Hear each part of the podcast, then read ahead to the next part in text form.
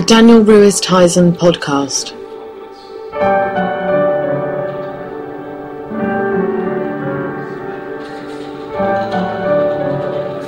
Hey, how you doing? This is the Daniel Ruiz Tizon podcast with me, Daniel Ruiz Tizon, never going bald. That's uh, I think that's just about the only thing that's not happening to me. Uh, show 36, Thursday, 24th of November 2011, coming to you from SW8 Love, Loss, and Lattes. Lots of lattes. I have actually just come back from the uh, cafe where I was uh, firming up the running order for tonight's uh, packed show. Waiter again trying to get me to uh, pay at the table. I refuse. You know, I want my moment at the bar with all the men. You know, all the guys there with their Bluetooth headsets uh, you know, eating peanuts and olives, talking about women, carrying wads of uh, notes in their pockets. I wanted that moment. I wanted to be up there with them. Uh, plus, uh, um, I think the absence of a tip is more notice uh, more noticeable at the table. You know, you're at the bar, it's a bit more packed, lots of noise. Waiters are easily distracted. At the table, everyone's going to see what's going on. Everyone's going to see you haven't tipped. New duvet this week.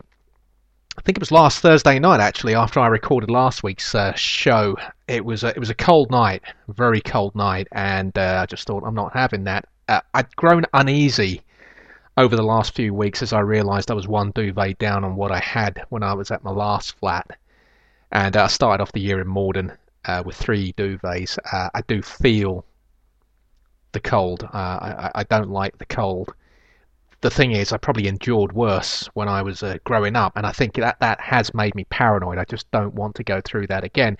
So I went off to uh, uh, Argos that afternoon, Friday afternoon, got another 13.5 tog duvet, the second mature purchase of the last couple of uh, months following the ill-fated bathroom caddy uh, back in September. I'm worried though that I'm I'm kind of peaking too early with uh, all the toggage. You know, I've got over 30 togs on there now because uh, I've got a, a bedspread on there as well. I got this woolly blanket uh, imported from uh, Canada, which stayed with me after the after a breakup, relationship breakup. Basically, you know, I, I've, I've I don't think, with the exception of the duvet, that uh, any of the bedding is mine. I just don't know where I picked this stuff up. I remember where the uh, Canadian blanket came from. And uh, I had one night under all this bedding, and it, you know, by the weekend, it, it was like I had the highest bed in London. It was such an effort to get in there. You had to just get on the weights just to have the strength to lift all the bedding up so you could get into bed. And I, I realised on Sunday, you know what, this is too much.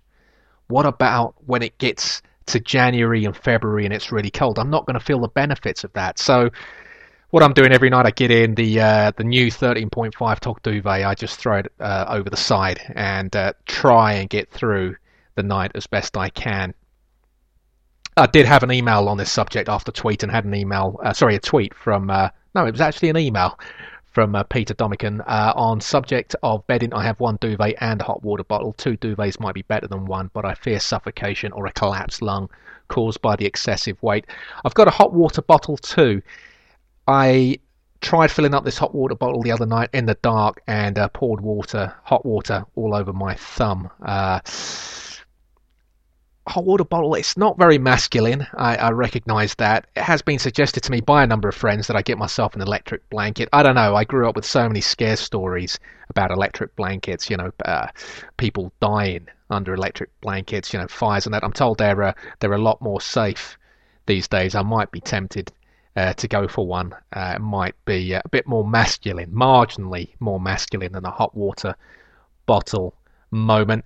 Uh, before we go on with the show, I uh, just want to give uh, an early plug for uh, the Keep Your Head appeal. regular listeners, you're gonna, you know, you will know by now what's happened to me or rather what happened to me last year. If you're a new listener, show 31's a good place to uh, start. You'll find uh, much of the info on that show or on the fundraising page, uk.virginmoneygiving.com forward slash Daniel Ruiz Tizon. Uh, thank you for all your donations uh, so far. There's, uh, I think, between three, four hundred pounds, perhaps over four hundred pounds on there right now. All the money's going to the Adult Psychotherapy Fund at St Thomas's. So I took the weekend off usually, uh, as a rule, uh, I try not to work on Sundays. I'm trying to extend that just uh, to the weekends now, so I can try and switch off. I can try and relax. And uh, I have to say, I felt much better for, for Downing Tools over the weekend. Monday and Tuesday, uh, kind of got back on track with the book. I had a good think about it uh, on on the Monday. You know, not quite there, not where I was a few weeks ago, but an improvement on the last couple of weeks. And I think uh, I certainly put that down to feeling fresher. But by Wednesday, I was knackered again. I think it's simply a case of how I cope day to day. And you know, people think because I'm not in nine to five that I'm always about. I'll get calls about going out or them coming over. I'll get people turning up or ringing me in the morning saying that they're on their way. It, it, it's kind of just one of those things. It's like with the writing, you know, years ago, but people didn't take me seriously. Um, and then when I started to sell work, they wondered how I was selling work. Well, I was selling work because the time that you thought I wasn't doing anything, I was actually writing. I was actually learning my craft. I was uh, getting better and it was inevitable, I think, with the amount of time that I was putting in, that I was going to sell my work. I always believed I would be successful, but people don't take you seriously unless, you know, unless you they see you going to work. The thing is, day to day, right now in my life, I work harder than I will in my next role. There's no way I'm going to work this hard in a nine to five role. I know that I won't do it. I'm knackered. I'm putting in some uh, some long days there's uh, had all this drilling this week as well, uh, and last week actually, building work going on upstairs. And uh, ideally, I'd like to have recorded this show earlier today. It's gone seven in the evening now, so I could get it out early and I could relax. Not able to really, just too noisy, too much noise going on. Know, by by the Wednesday, I was stressed out again. Right now, I'm working out every day to try and get back to how I was mentally in the summer, more mentally rather than uh, you know, my, my, my need to work out, I think the benefit I feel is as much mental, if not more mental than physical. It does make me feel better. I'm trying I'm, the meditating. I'm still still guilty of crowbarring that into my day. And today, you know, I had the headphones on on YouTube, uh, trying to do some meditating, and I could just hear all the banging coming through the headphones. I'm also very keen to avoid a return to public sector work. I spent half of the last 15 years in the public sector. Uh, I never liked it. The work was okay. I certainly felt more of a benefit uh, in local government where, you know, the the work that you did, the benefits of that to, to the community were more immediate.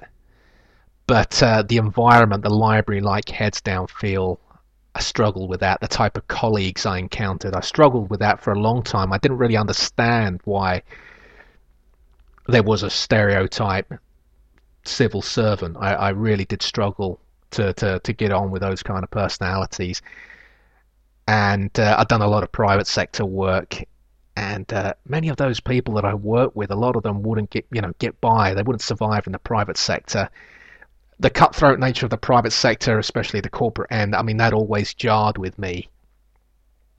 And I think probably my bigger problems, discipline wise, maybe happened in the private sector. But you know, I, I've always been an honest guy in that I could always hold my hand up and say, yeah, I deserve to be sacked from that job. I deserve to be kicked out. Or there were times when I knew that I was going to get myself into, you know, into trouble where I would actually resign because I could see the way things were going. And the one thing I didn't like about myself in any area of my life is when you, you know, when I'm unprofessional.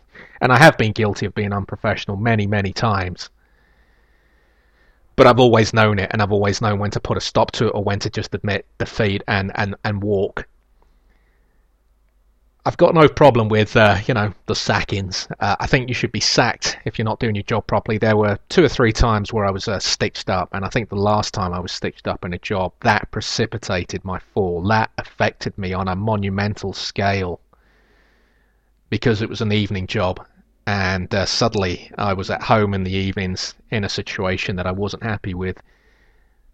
Um, and a lot of colleagues from that time as well, they all said the same. I'm still in touch with a few of them that when you know they either took redundancy or when they left the job, they did struggle to get to you know readjusted to to, to, to their home lives. I encountered so many frustrating colleagues in the public sector who really did deserve to be sacked, and yet so many of them I know for a fact are still in their jobs. You know, I'm talking about the life as uh, I was at one place, uh, a correspondence unit. You know, guy next to me licking yogurt lids and making noises. Very intelligent guy, but almost autistic. and they think that's acceptable, that it's acceptable to behave in, in that kind of way. And colleagues, their other colleagues, just get used to them. And this, this particular guy was a very, very difficult guy uh, to work with. Very intelligent, very funny, but very, very difficult. A friend of mine once said actually that to him, and he'd worked in the public sector as well. The public sector was full of people you never meet in real life. It was as if the government was conducting uh, mass experiments within the walls of these departments. And I came across so many curious personalities in these jobs, the likes of which you just don't encounter in any other walk of life. I, I, I really believe that. I don't know anybody like the people I've worked with in public sector. Not, not. Uh, I don't have any friends like that. They're very formal people as well. I, I don't know if it's something about the nature of the job makes them very serious, but I also struggled with that. And I did ask someone as well, um, who's actually an SEO, who's still in the in in, in the civil service, came from the uh, private sector, but has now been in the civil service for ten years. A good friend, and uh, she felt that. Uh, well, I asked why was there such a difference between public the character of a public sector worker and a private sector worker, and she argued that often the roles, certainly back in the day, be, you know, uh, not really talking about fast streamers, uh, but the sort of people who would now be in their 40s and 50s, that back in the day the roles often attracted young, you know, school leavers who were already perhaps not quite the full ticket, and the nature of the job, the environment, seemed to over the years accentuate the weirdness. And they've got these ridiculous amounts of holiday that you don't seem to get in the private sector. I, I just don't want to go back into that environment. I worked in loads of different departments. I worked in loads of different buildings. I mean, that was a good thing about contract work that you would often get to work in uh, some amazing buildings with, with, with, with amazing histories. But the job, the jobs themselves, the environment, I just I struggled with. Um, I was always a contractor in the public sector, so I always got turfed out without the union coming to my rescue. I knew they weren't going to do anything to help me. I was very much on my own there. But I saw the union pull some seriously misbehaving colleagues out of the fire who behaved far worse than I did in any of my jobs and who in the private sector would have rightly been crushed. You know, I saw managers intimidated and I saw far worse things than that that I can't mention. And people still didn't lose their jobs one particular place, very high profile department, um, was so bad that I actually, you know, the stuff that was going on in there was so bad that I actually butted heads with the union. I was working in a place for, for 18 months. I only had a manager for three of those months. Everyone that was away was on uh, full pay. You know, they'd still be updating their Facebook and at the time MySpace pages. No one could call them to account. No one was strong enough and uh, we were just left to get on with the job without a manager. And I went I went into the union one day. I, I, went into their offices because there was one particular guy who was always giving some of my colleagues grief for, for not signing up to to the union. You know, uh, I think unions can do a good, you know, can be a very good thing, can be an empowering thing. Some employers really uh, they need to be challenged, but I also believe in choice. If if you don't want to join the union, that's fine. Um, these guys, I went to them and I said, I asked them how they could defend a number of my colleagues given their behaviour. Which meant that, you know, by the end of that meeting, not only did the job want me out, but so did the union. And as I said, I eventually got my act together over the last four or five years in 9 to 5. And I I started uh, I found it easier to attain the professional level I had in my writing. I, you know, I just applied myself in the same way in nine to five, and I struggled. I started started to struggle even more when I was working alongside these kind of colleagues, and I always found that the civil service was powerless to push them out. Uh, last year, I was working in a very high-profile department, possibly. I mean, it was never out of the news. Uh, never out of the news. Very intense environment, under pressure, under a lot of public scrutiny. There were a number of colleagues who it, it was a uh, startup business effectively, and there were a number of uh, colleagues being transferred from another public sector department to ourselves three, four months after our department had been set up. and a number of them came and they were very unhappy. They'd become, you know, they they they'd worked for over 20 years in their old jobs. They'd become institutionalized. They were coming from an, a massive, massive place, which was effectively a village. You know, they had everything in this place. They downed tools pretty quickly when they came to us. Uh, four or five colleagues who transferred in to my team stopped coming in basically. I was losing my job, I was losing my life. There were people in the country, you know, losing their jobs every day. I was soon to be one of them. These people were on full play, uh, full pay. They were playing the system. Just for me, there's a level of dishonesty among uh, a minority, and I stress that a minority of public sector workers. But that crippled my old department last year. I saw managers, young managers, fast streamers, who had never encountered this before they did not know how to deal with a bunch of people. Uh, it wasn't just one or two; it was four or five uh, playing the system for all that it was worth. There was no money to replace them. They couldn't get rid of them. They had to go through the proper uh, procedures. Otherwise, they were obviously risking, uh, you know, getting sued. I ended up working 50 hours a week, all the while knowing that I was going to lose my job at some point, and I did by the end of October. And you know, one of these people actually uh, follows the show, I think, and keeps trying to add me um, on Facebook or request it. Uh, you know, keeps requesting to join the uh, podcast uh, page on Facebook. It's not going to happen. I've got no respect for these people. My life and that of others in this particular department last year was changing. Those people had jobs, but they weren't turning up for those jobs. For part of the year, these people actually were also getting two salaries because of a bizarre agreement between the two departments. And yet, that's how they behaved.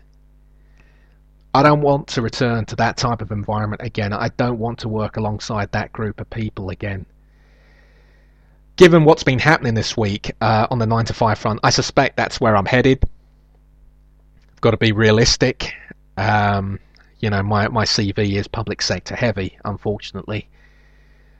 Hopefully, though, I don't think that's going to happen till after Christmas. I think going back into an office now would be awkward. Christmas party season, you won't know anyone. You've got the whole Christmas uh, card thing going on. It's just it'd be horrible. I think Christmas is a tricky season. Um, I, I, I, blogged about this earlier this week uh, on the, the in front being another example. You start dating someone in the run up to Christmas. Do you buy them a present? It's awkward if you do, but they don't get you one. You're going to feel insecure. Why didn't she get you a present? You know, does she not feel there's any you know, longevity in your relationship. I think Christmas is a standalone season. You're best not starting anything new, job, relationship, whatever, until Christmas has been and gone. You know, start a new job in January, go there, listen to the Muppets going on about how great their Christmas do was and who got off with who, and just be relieved that you weren't there. Daniel Ruiz Tizon, he doesn't do smileys. Does this sound like the voice of somebody who does smileys? No, so don't send him smileys. You're listening to the Daniel Ruiz Tizon podcast, Love, Loss, and Lattes coming to you from SW8. Follow the show, Twitter at 1607 Westegg. Email me, drt at westegg1607.co.uk.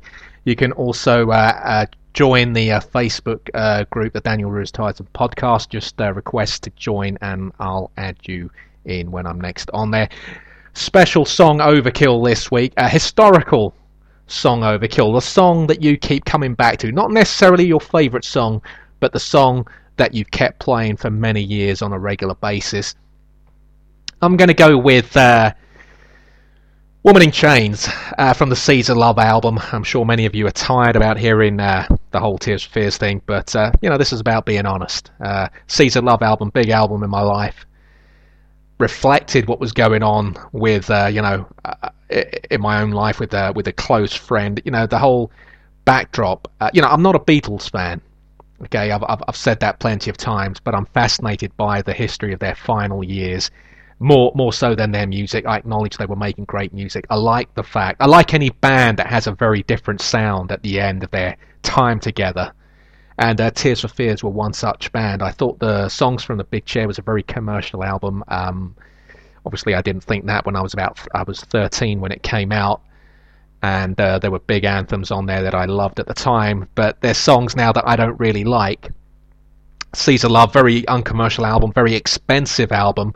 There's a great interview with Mariella Frostrup on and Tears for Fears in '89 that I dug up on YouTube, in which she interviews uh, Roland Orzabal and Curt Smith separately, and uh, Curt Smith, and I'd seen him before as well another interview from the time, uh, ties himself up in knots, and it's obvious that something is very wrong between the two of them. And basically, what was going on during uh, in the background to this album was Curt Smith had decided that his role within the band was more the, the, the, face and voice, except he was no longer the voice of Tears for Fears. Orzabal had grown in confidence. He, he, he knew now that he could sing, and he ended up singing seven of the eight songs.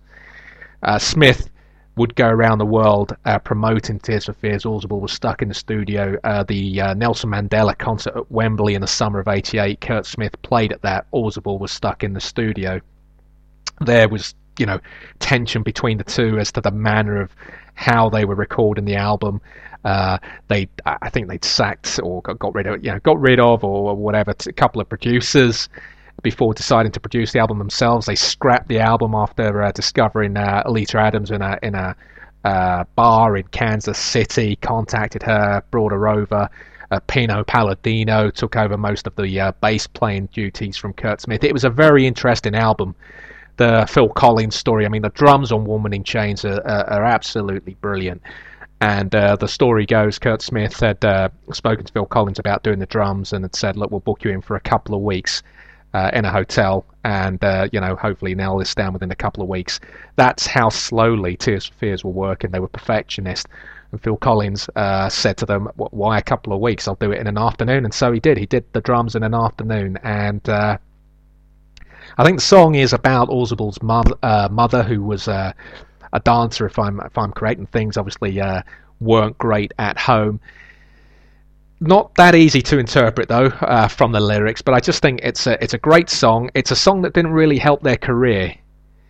It's a song that didn't help their career, uh, but I love the video. Um, I love the song, and also the fact you know the friendship breaking up. And uh, I had a friendship around that time as well with a lifelong friend up to that point, uh, Nellie Jenkins, who I've talked about on the show before, very special friend. And uh, you know sometimes you just grow apart. Uh, sometimes one of you doesn't understand why you've grown apart and one of you is not ready to leave the friendship, but it happens, and you have to deal with it. You have to move on. It can take you a long time to understand. Uh, you know, obviously, Tears for Fears had their reunion. Uh, 13, 14 years later, everyone loves a happy ending. Not the best album.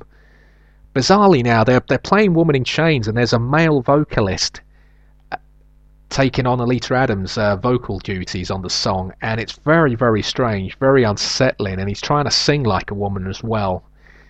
Um, it's like watching a drag queen sing. I'm just, uh, you know, I think it should always be a female uh, singing uh, those vocals. But that's my, that's my historical song, Overkill. Brilliant song, brilliant song. The YouTube interview, I'll see if I can dig it up because uh, Frostrup famously says to uh, Orzabal. I think she's hinting that the album is heavily produced, and uh, he he could be quite defensive at times. Uh, I, have seen him in concert a number of times. He is a very very funny guy, and uh, like me, not not prone to uh, easily smiling. And uh, he he simply responds by saying, "Well, it is very produced." Um, that's worth digging out on uh, on YouTube. Uh, Silly Casper, Silly Casper's historical song "Overkill." I think this is a relatively new song because uh, Silly Casper, I think, gave uh, gave a song to me a couple of years ago. Midlake's Roscoe, uh, he writes, is a song that might only be five years old, but it's already a firm favourite. There's something utterly classic about this from the opening chords. It feels rooted in a time and place far from here. It does mention the year 1891, and the lyrics evokes thoughts of something rustic and pre-industrial. Despite its fairly galloping pace, it has always struck me as sad and slightly mournful. If there's a sense of loss, it's probably the reason why it will always have a hold on me. By 2006, my hi fi had long gone. Does anyone have one of those these days? He asks. And I had this song along with many others on my Xbox at my old flat. One night in August, my mum died after a long illness. We returned home and the silence seemed overwhelming. Uh, that can only explain why I turned on the console and started playing Roscoe. I don't really like to commit to gestures or ceremony, but something about this seemed right, even if the whole process was far less elegant than strolling over to place a needle on some vinyl. Of course, I hadn't had one of those for many years. There were three of us in my front room, and we just watched and listened to the TV. I won't say I'll ever feel anything life affirming or joyous about Roscoe, but it marked a sense of loss in a way that words fail to do. It is a song that has power and urgency, and while I won't play it every day, I'll always be returning to it. I feel the lament in Roscoe is about the kind of lives we lead and where we might be going. And that we want a connection with something more meaningful and truthful to ourselves. Well, I certainly never knew that's what the song meant to uh, silly Casper. Uh, I knew his mum, great lady. I don't think that generation of woman is around anymore, and I would include my mum and, and, and, and the mother of other friends who've, who've, who've gone on to pass away in that. Um, very uh, special lady, always very good to me. Uh, didn't know that about uh, about Roscoe. Didn't know uh, he'd had it as well for five or six years. I swear he only gave me that song a couple of years ago. He, he must have been uh, holding on to it. I do like the song. It's uh, it's worth checking out. Uh, Peter Domican, uh, hi Daniel. Uh, when you've got an iPod with 105 gigabytes of music on it, one tune's a bit of a leap. I cannot inflict my love of early Genesis upon you and your listeners. True, it's an infinite improvement on Donny V. But the youngsters like EV80 won't be able to cope with the return of the giant hogweed. New Order would be a more obvious choice, say Subculture or Blue Monday. See, I never liked Blue Monday. Um, I can see why it was such a big track, but it's the one New Order song I genuinely don't like. Uh, Peter goes on to say, but like many bands, they take me back to a very specific time of my life. So it's Peter Gabriel, uh, in brackets solo, Springsteen or Chrissie Hynde. Uh, all songwriters who stay with you in a different phase of your life, and as you go through triumph, disasters, and regret, another layer is added to the song, taking them from just a good song when you're a kid to a biography of your life. Let's go with Peter Gabriel, Solsbury Hill, simple song and a lyric about what home means. When I was a kid, it was a simple, happy song, but now I wonder where and what home is every time I play it. That's this week's uh, song Overkill. Get your song Overkills in for next week. Normal service resumes. Just any song next week that you're playing at that particular week. Things I saw this week. Today, today I saw a cyclist in normal clothes. Can you believe that? None of this professional cyclists look uh, look at the outline of my balls through my lycra nonsense. Uh, uh, you know, bicycle clips. He was wearing bicycle clips. Uh, he wasn't wearing a helmet. Very naughty. Should have been wearing a helmet. But it was just good to see someone cycling that reminded you of people's dads cycling 20, 25 years ago. I don't get the whole lycra look. I also saw a man with uh, a trolley, shopping trolley, uh, at the bus stop it's a very uh, eccentric and effeminate look for a man. I've always thought that. I will never ever push a shopping trolley. I think it's okay when you're a, you know, you're a teenage boy and uh, you're you're being made to be a bit more responsible and help your mum at the shops and that. There's nothing wrong with that. That's that's a that's a good look. That's a nice thing to do. But uh, when you become an adult male, that just does not look right.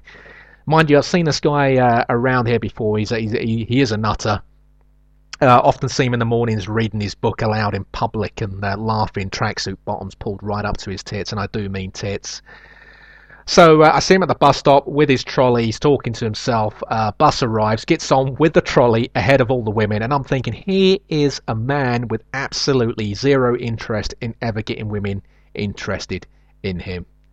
How do you arrive at such a point, or men for that matter? He he just does not seem interested in anything. Uh, I saw uh, an eight-year-old boy take a call on his mobile, and uh, I thought, man, at his age, I was still seven years away from sharing the marital bed with my dad for a couple of years. And I also saw, and this took me back, I saw this Asian woman, mid 40s. She was never the full ticket either. Um, hadn't seen her in over 20 years. I used to see her every morning on my way to college. I could gauge how late I was running, despite only living 15 minutes away from uh, my college. uh, by at what point in my journey to college I saw her walking towards me. I'd be going in one direction, she'd be going in the other. If she was near the top of Union Road, um, the Clapham Road end, I knew I had to pick up the pace. She was always talking to, uh, you know, talking to herself. She, I have to say, she didn't look too different. She'd aged very well, uh, but she was still talking to herself. I remember a lot about those walks uh, that first year at college, 89. I'd often check my hair in the reflections of car windows. Manchester was coming through. I was growing out a wedge I was going on full on curtains. I was about to, you know, have bands like the Happy Mondays and the Stone Roses become part of my life. I had my Manchester hoodie with a floral pattern that everyone was wearing that spring. A lot of guys I remember with perms as well, cropped up out of nowhere too. You know, centre parting and permed hair. It, that was an awful hairstyle. Orzabal Caesar Love. I think he had uh, he played a part in that. I've said it before, that could and should have been the most exciting year of my life. That should have been the turning point, but I never quite made the most of what was a, a very uh, promising uh, academic year. And I was thinking about all this when I watched this uh, this woman uh, who I hadn't seen for 20 years leave the uh, Sainsbury's car park. Um, I tend not to walk too much around that part of Stockwell anymore. I, I go as far south as my aunt's and then I walk the other way, Vauxhall bound, where I've forged newer memories. Some, admittedly, are painful memories, but they're new ones. They're, they're, they're newer. Um, it was important for me to, to, to create new memories away from uh, from Mayflower, where I grew up. And uh, last uh, last weekend, I was looking at the photo album uh, that Mickey was looking at on uh, show 50 of Please Don't Hug Me. Um, when we record, he's at the other end of the table, so I couldn't actually see the pictures he was looking at, though I do know them. There's nothing in there to surprise me. And all the pictures in that album are, you know, pictures from me from about a month old to, to when me and my sister were probably about seven or eight. So they're about to the late 70s, uh, 1980 maybe at uh, tops. So uh, I had the album out because I'd been looking to return it to my uh, sister. She couldn't take it on the Saturday. And flicking through it on the Sunday was kind of hard. Not hard on the surface hard, but hard, you know, deep inside your heart. Like you know it hurts, but you got it locked so far in you now. It's, it's, it's buried so deep that hurt. It's not going to cause any damage. You can just feel teeny little aftershocks, and they almost come as a relief because you realise that you still have some feeling for that old life, but it's very under control now.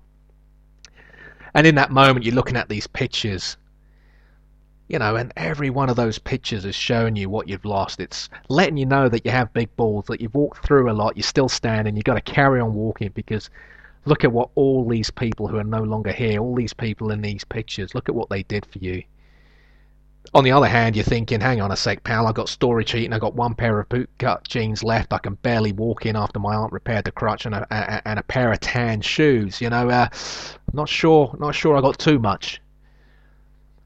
Um, incidentally, actually, Billy Two Rivers Nine and I both have the same pair of shoes. I know this because the uh, broken genius of the East Midlands posted a, a picture on Twitter earlier today. I recognise the shoes; they are identical to my tan shoes. We've exchanged shoe details. Uh, they were part of their Next 2005 range. I remember this because they're the last ever thing I bought from Next. I'm not a big fan of Next at all. We've established they're dangerous in the wet. They're, they're, I don't like walking around in these shoes in the wet. Um, I think we've both kept them going in, in you know very good condition. Uh, five six years on now because they've never been our first choice shoes. Although my current state means that they're in you know enjoying an unbroken run in the first team. Um, I think it'd be a good idea actually. I'd, like everyone uh, who's interested to post a picture of them if the opportunity ever arises to take a picture of themselves with their shoes on the desk in their job. Send it to the show, drt at westegg1607.co.uk. We'll name it the Two Rivers 9 desk moment in his honour. And I'll stick them on the blog, 1607westegg.wordpress.com.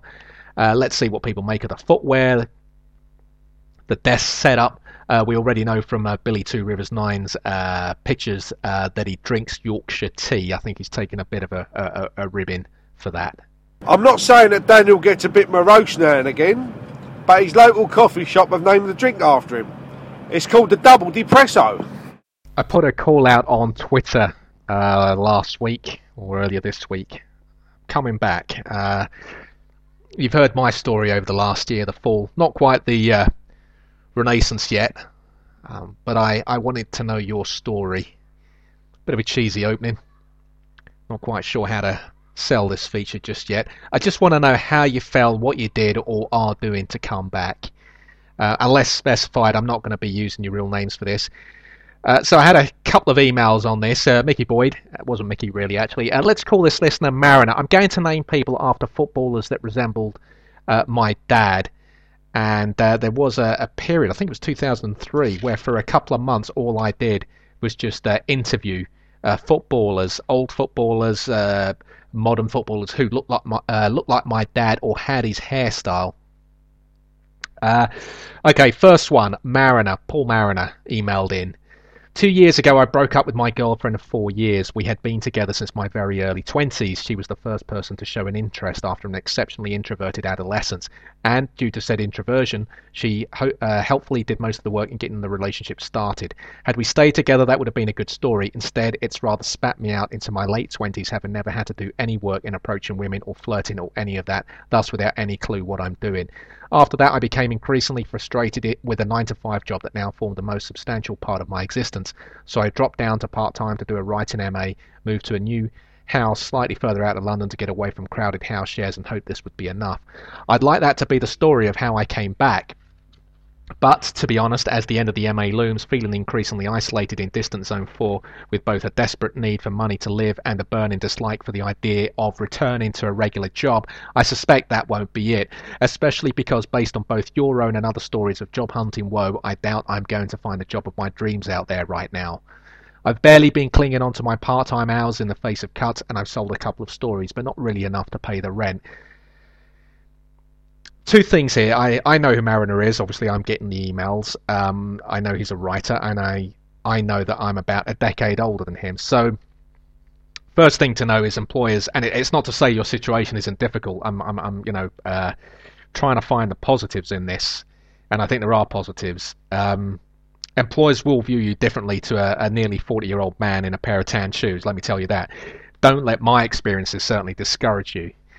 Uh, my own mistake, and I'm speaking as a writer here to another writer, was that I always built my life around the writing because I succeeded at one point and also because I got published very early on. I was still a teenager when I was first published. I couldn't see that was wrong.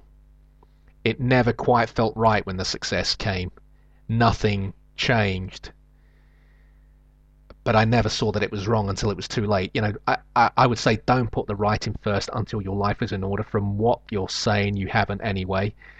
Um, you need to find a way to support yourself so that you can write without the kind of pressure that will cripple any project you're working on. I always wrote under huge pressure. That pressure's still there, but I write now knowing that it's not and can't be the most important thing in my life. I learnt that very late, though the world hopefully I think will be a different place in 10 years time. I'm confident from his work and I'm you know I, I I've been on his website a number of times and I, I, I click on these links that he tweets that Mariner will be a success in his chosen field. Whether I'll be around to witness that who knows? Um, but you know Mariner has plenty of time. I think your 20s is where you struggle and make your mistakes. 30s is where you have your you know, you've got your shit together. Unfortunately, I just repeated the 20s in my 30s. That's the kind of guy I am.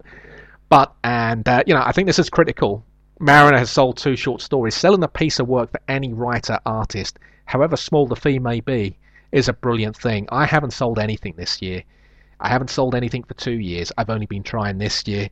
But uh, you know, I know now as the year closes that the podcast aside, I'm no longer writing for free. I know that I'm back up to a certain level now. I did that to, uh, you know, I did the free writing to get back on my feet again, gain a foothold in a new area of writing. My next step is get to where Mariner is and to start selling work again. So I don't think Mariner, you know, it's not I've only sold two pieces of work. You sold two pieces of work. You there will be a third piece of work that you sell. Don't play that down. That's a big thing. There is a market for your work. The introverted thing, I can relate to that. I don't know if that's a writer thing we live in our heads where, you know, we are introspective my first published work at 18 was a long discontinued comic, uh, a piece that appeared in this comic called Discordia, The Introvert and the Dastardly Garden Mole, inspired by uh, William Horwood's Duncton Wood trilogies. Uh, I had an introverted lead, obviously based on myself at the, t- um, at the time, hanging out with a talking mole.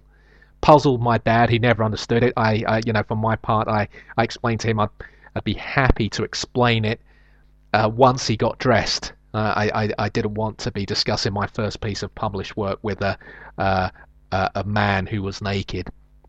Uh, so keep on going, Mariner. Dig in. Um, you know, the future you, you can make that yours. You you can make that yours. This next coming back email, uh, very long. Uh, I've I've had to pare it down. Uh, it's still long. it's a bit harrowing as well.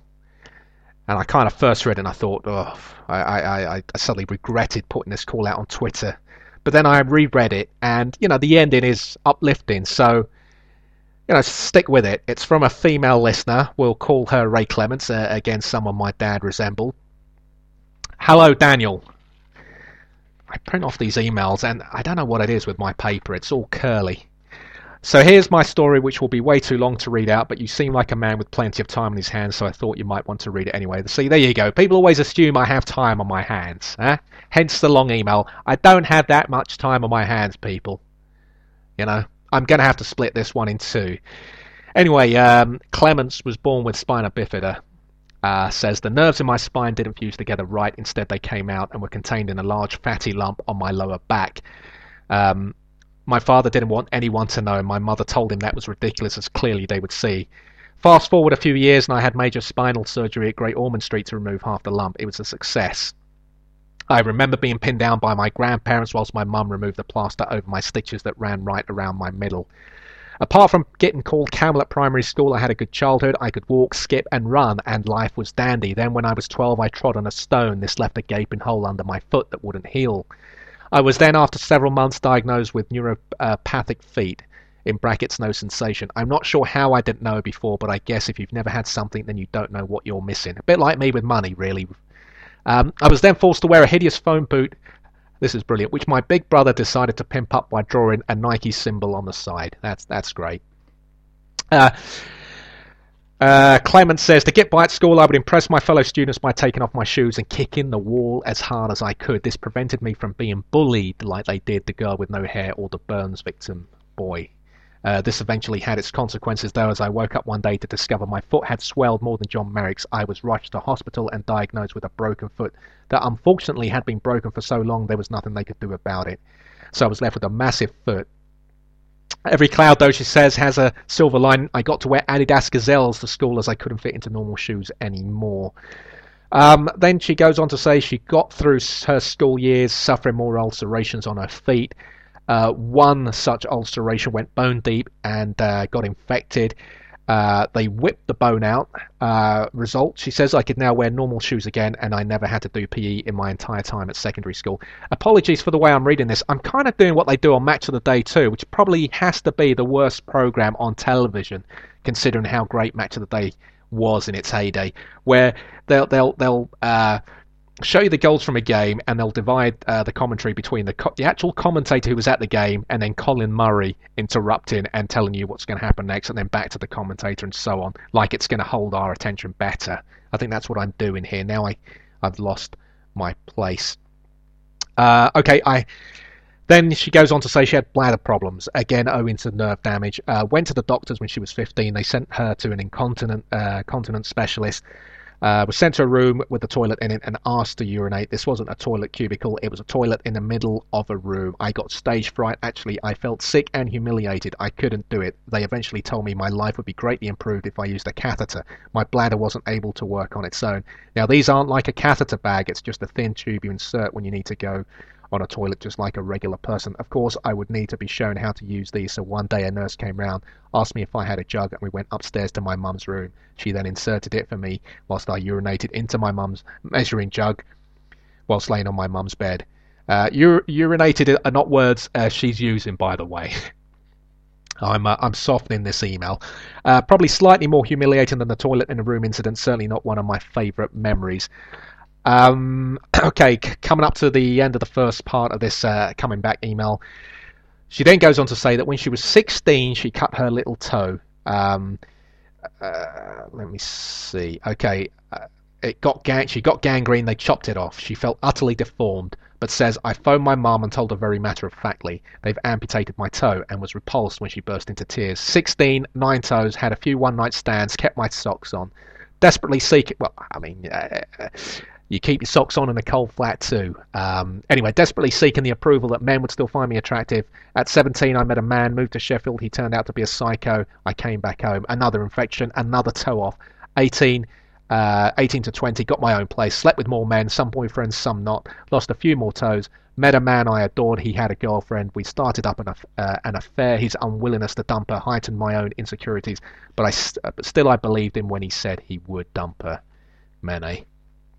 Uh, another infection, another toe off, parents away. He promised to be there when I came round from the anaesthetic. He wasn't. So we'll come back uh, to this uh, shortly. Uh, Clements's uh, email does have a good ending. I, I, I, I can assure you of that.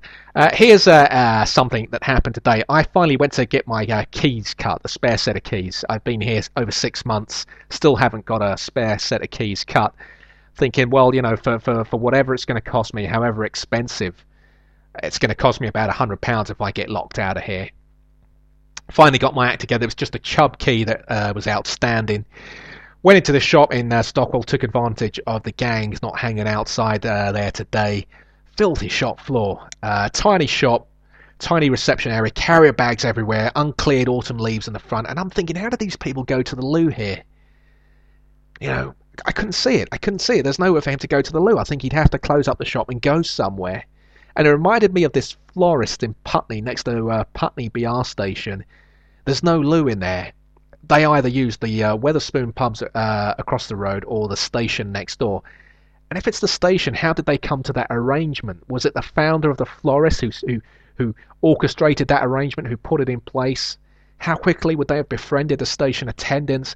How was that arrangement passed down among new staff, among new station staff, or new florists? Was there ever a time where the florist and the station staff didn't get on, and that offer was uh, was closed. Anyway, back to the key cutters. Uh, he's cutting the Chubb key and uh, gives me the Chubb key. I pay for the Chubb key. Then he asks me if I'm a banker in finance. I said no. But he gets out this sheet of A4 paper and he begins sketching out some numbers, telling me about some loan deal he took out 10 years ago. And I'm thinking, ask me anything football, women, US cop shows ask me about the difficulties of maintaining a boner in a flat with an economy 7 storage heating setup. Uh, you know and, and, and, you're trying you're trying your best and you know other guys are viewed as kings by their women because they're pleasuring them in flats with oil fired heaters and lasting five times as long as you ask me anything ask me any of that. Don't ask me about numbers and money. It's not my thing. And I was there and uh, I was hoping someone would come in. No one came in. He, the man's given me a microscopic breakdown of all the money involved. I could see he was stressed. The figures in question for a small business like that, and I'm assuming this was in relation to his business, those figures were astronomical. And I'm thinking, what? what? I, I've got nothing to say to this guy. I can't be of any help. I can't give him any advice. I have no clue what's going on, other than he appears to be in trouble. And that was it.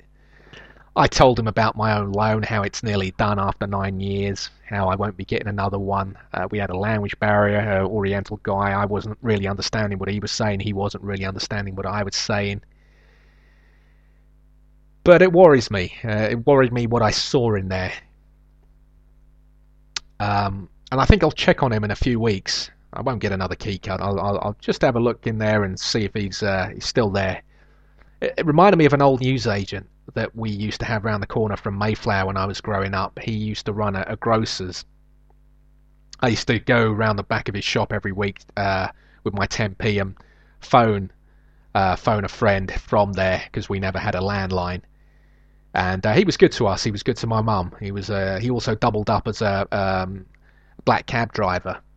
And I remember being at the doctor's with my mum, which was uh, frequently. Uh, the regular listeners will know that I was there in uh, January '84 to discuss uh, an infertility concern on my part.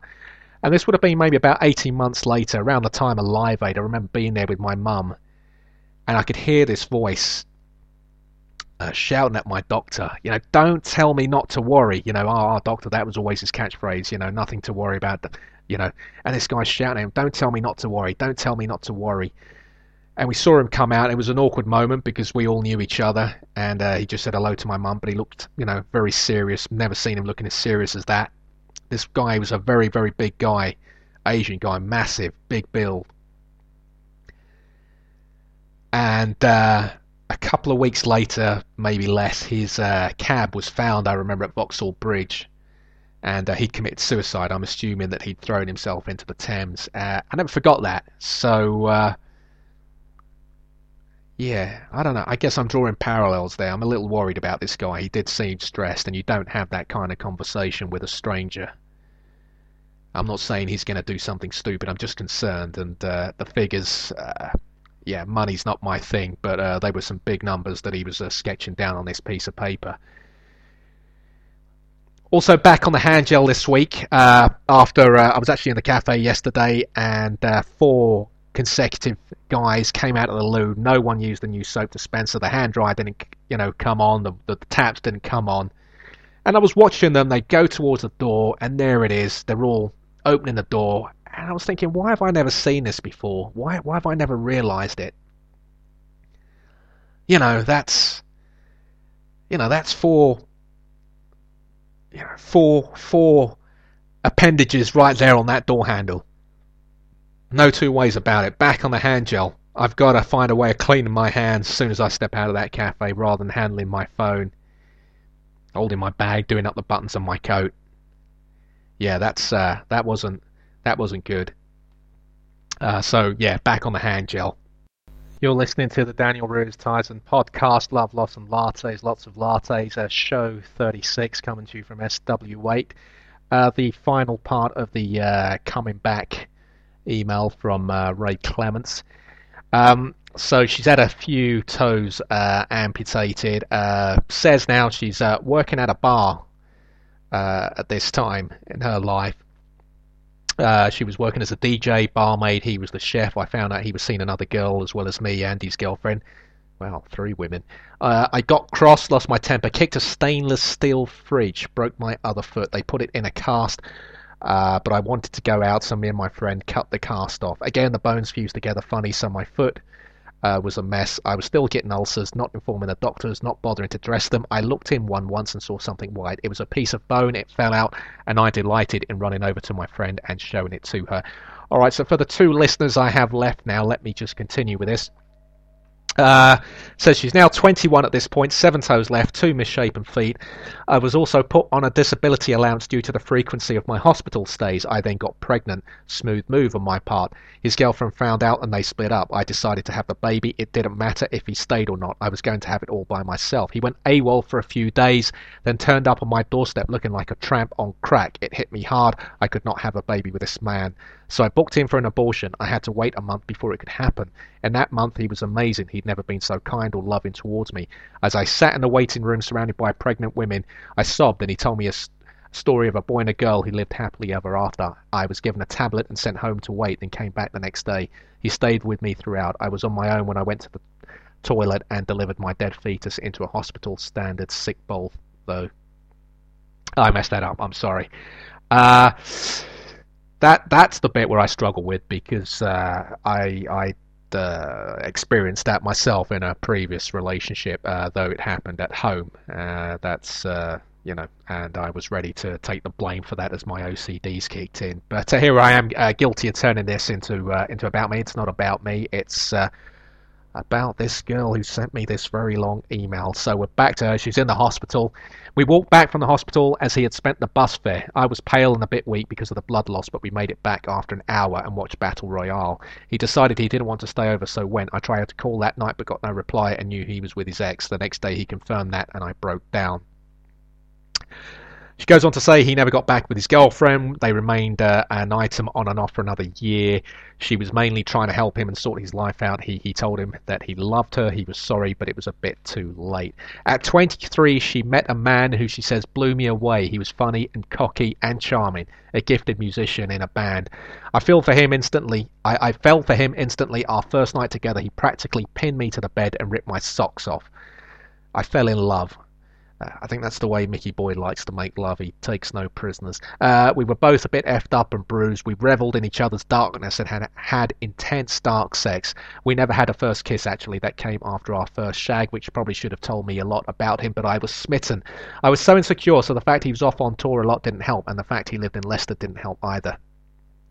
For spending a week together once, I got upset when he was going away. He smacked me in the head. I remember being really shocked, not sure of what had happened or if I had imagined it. This man loved me. Did that just happen? And that there was our relationship. It was equal parts wonderful and hellish. The first time he found out how many people I had slept with, he locked himself in my lounge for half an hour, then called me in to inspect the damage. He had broken everything like a destructive dog.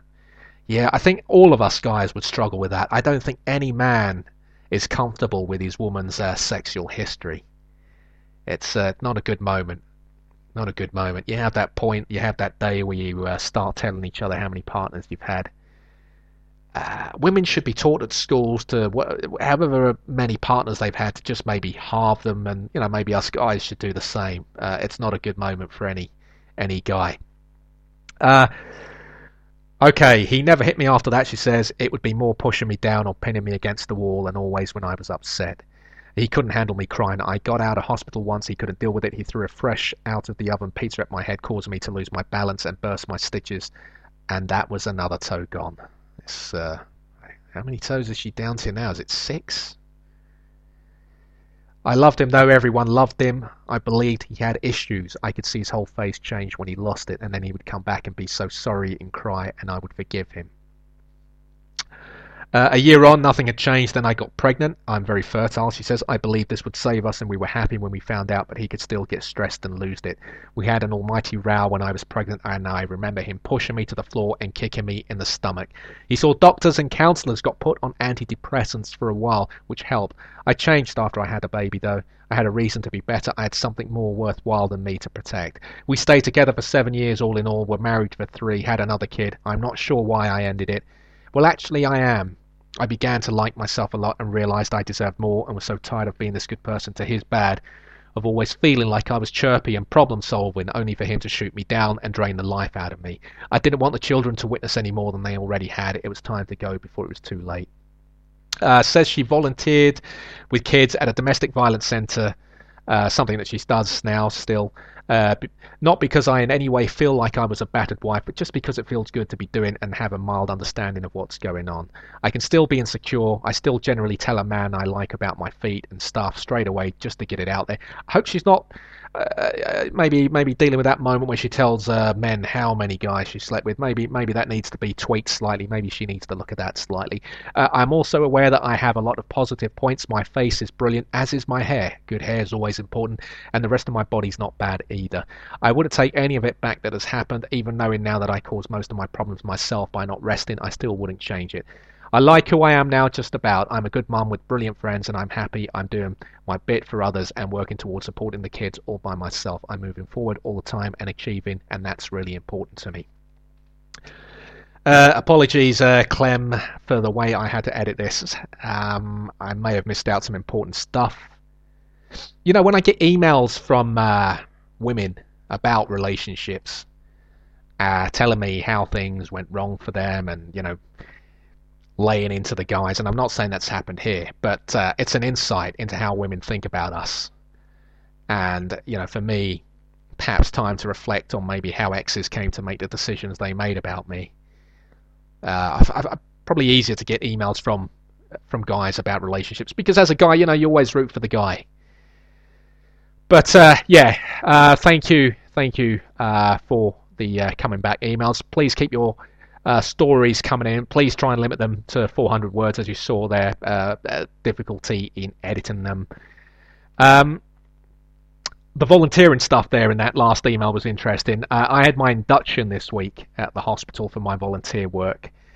Uh, a bit of a, a tete-a-tete with the uh, induction leader on the smiling thing. she said a smile was important and picked up that I wasn't smiling.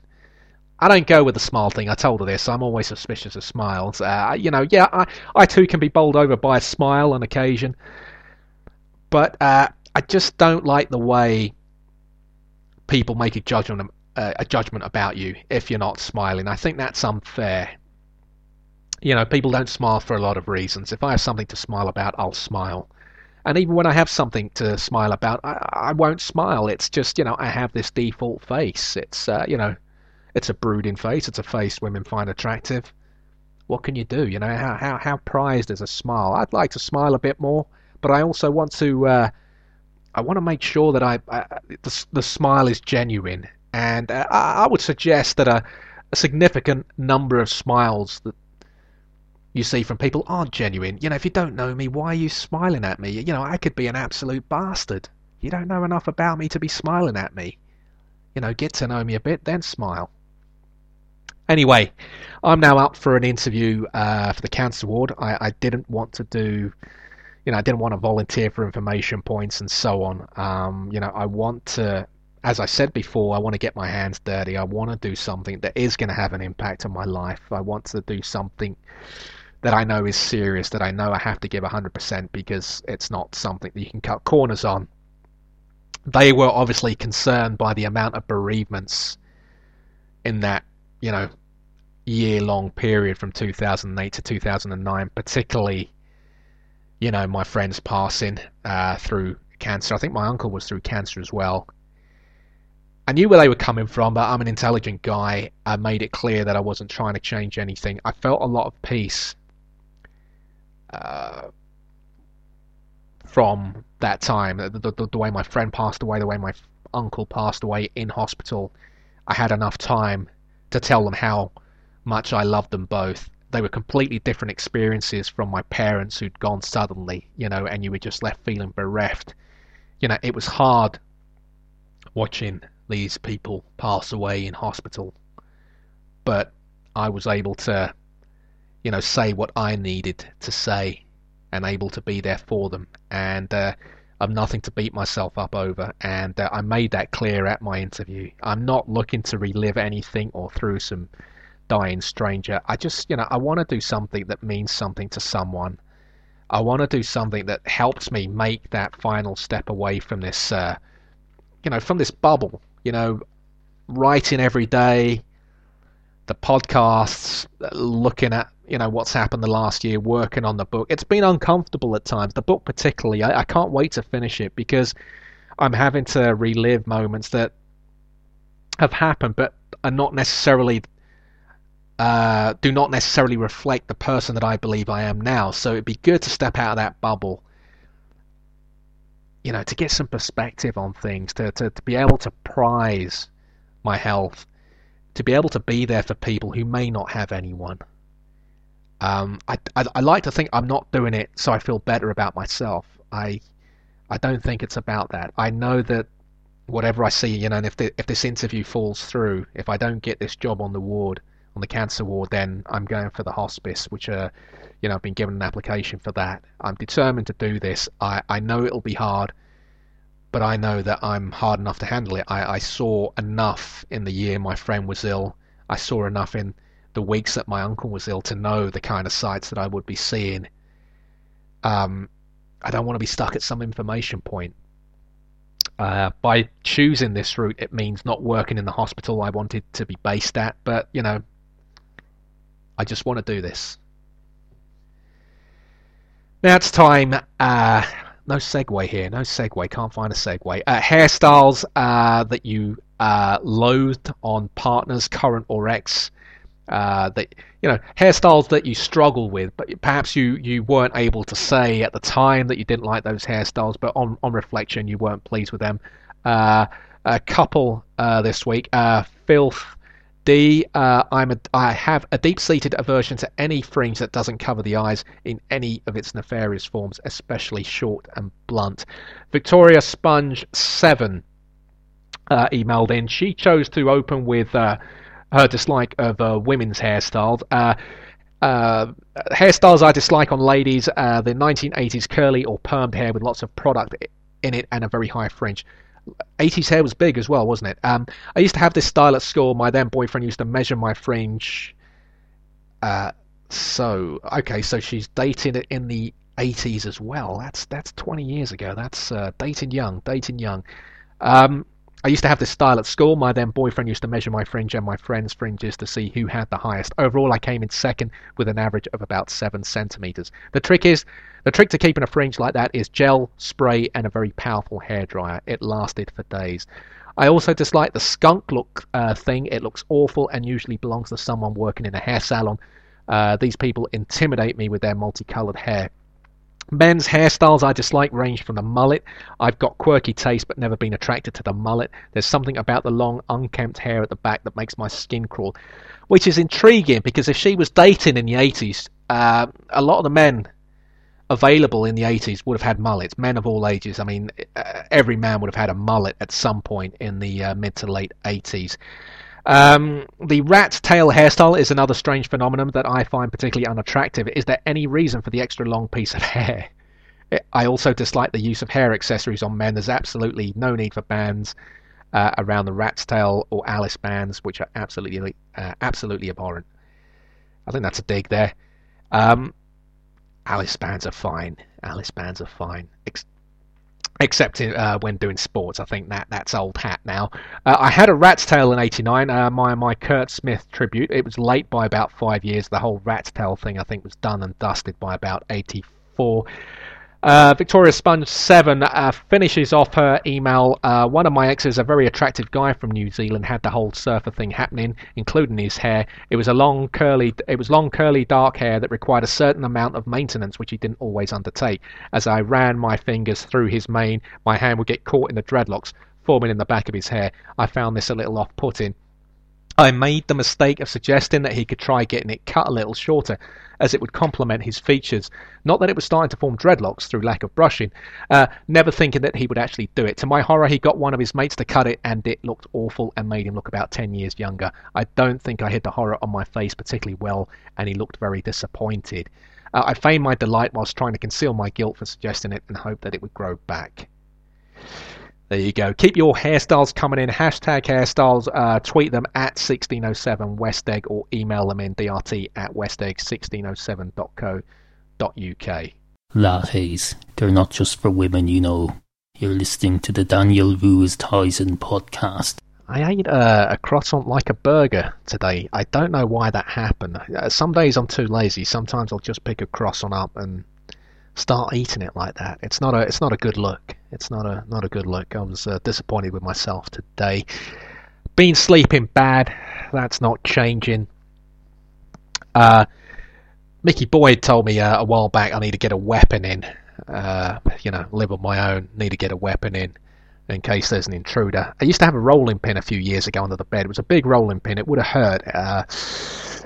Didn't make the girl I was with at the time feel safe. Obviously, you know, man defending her with a rolling pin, that's not going to fill her with confidence.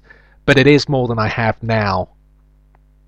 And, uh, you know, I'm so concerned by this as well that I've had to change the way I sleep. I, the only way I can get to sleep usually is uh, with a radio or a podcast on, usually on my front, both arms under the pillow.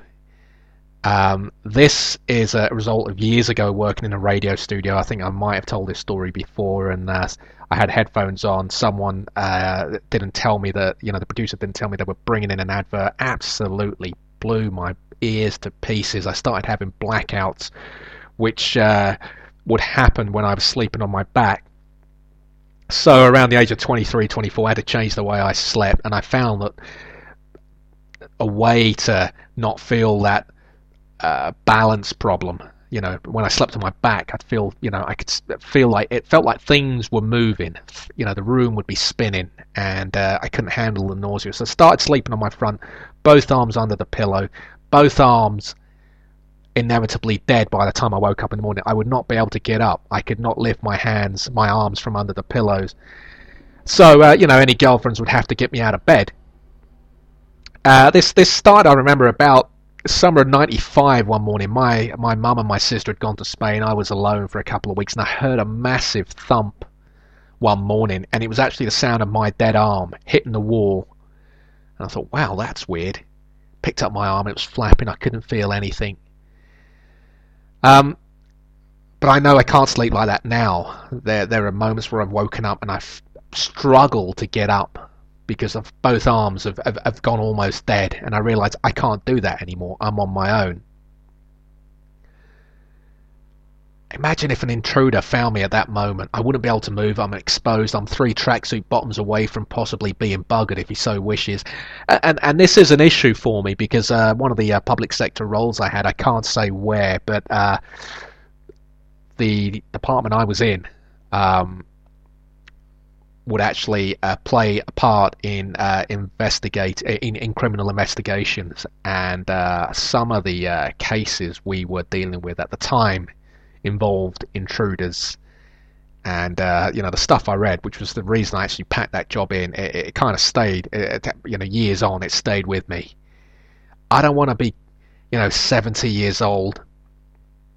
You know, being assaulted in front of my wife by some guy who's still 25 years away from being born. I, I, I don't want that moment. Um, so I don't know. What do I do? Do I do what Mickey suggests? Do I get a, do I get a weapon in? There is absolutely nothing in the house beyond. Uh, well, I'm not going to say beyond what, but uh, I don't know. It's got to be something big. It's got to be something you can strike someone with. Obviously, uh, it is a concern. It's a concern. I think it's uh, it's it's a concern that people uh, my age probably start to feel. It's not a concern when you're in your twenties. You know, you think your life is never going to end when you're in your twenties. When you get to your thirties, your forties, you know it's going to end. What you worry about is how it's going to end.